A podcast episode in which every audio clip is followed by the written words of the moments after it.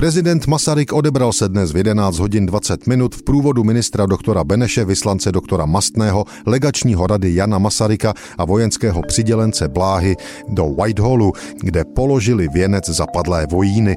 Odtud odjel prezident do Westminsterského opatství. Takto začíná před stolety v Lidových novinách referování o návštěvě prezidenta T G Masaryka v Londýně. Byla to v pondělí dvacátého druhého října devatenáct set dvacet tři jeho historicky první státní návštěva Spojeného království, tedy návštěva spojená se všemi výsadami hlavy státu. Masaryk v Londýně zkompletoval trojlístek spojeneckých státních návštěv během jednoho říjnového týdne. Začal v Paříži, pak se přesunul do Bruselu a odtud tedy do Londýna. Lidové noviny pokračují informací o nesporném vrcholu dne. K dnešnímu přijetí v Buckinghamském paláci se oznamuje. Po půlhodinové soukromé rozmluvě, kterou měl prezident Masaryk s králem Jiřím pátým, byl oběd, k němuž vedl pan prezident královnu a král choť vyslance doktora Mastného. Při vstupu hostí zahrála hudba československou hymnu. Po pravé a levé straně královnině seděl pan prezident a ministr Beneš, po pravé straně králově choť československého vyslance a markýza Kurzonová. Hudba zahrála při obědě několik československých skladeb. Po obědě rokoval král mimořádně dlouhou dobu s panem prezidentem a s ministrem Benešem. Královna pak bavila se s pány prezidentova průvodu.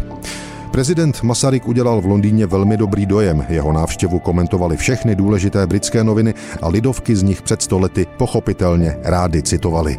Observer praví, že uvítání, jehož se dostalo prezidentu Masarykovi v Anglii, přesvědčí veřejné mínění v Československu o anglickém přátelství. Sunday Times píší, že prezident Masaryk a zahraniční ministr doktor Beneš jsou tvůrčí státníci, kteří hledají cesty, aby ze společnosti národů učinili to, co zamýšleli její zakladatelé. Proto je mnoho společností společného mezi Londýnem a Prahou. Times píší, že prezident Masaryk má štěstí vidět uskutečněný ideál z časného svého mládí, pro který pracoval celý život a na prahu stáří se zbraní v ruce, kdy se stal také státníkem, aby vypudil cizí vládce svého národa a získal mu svobodu.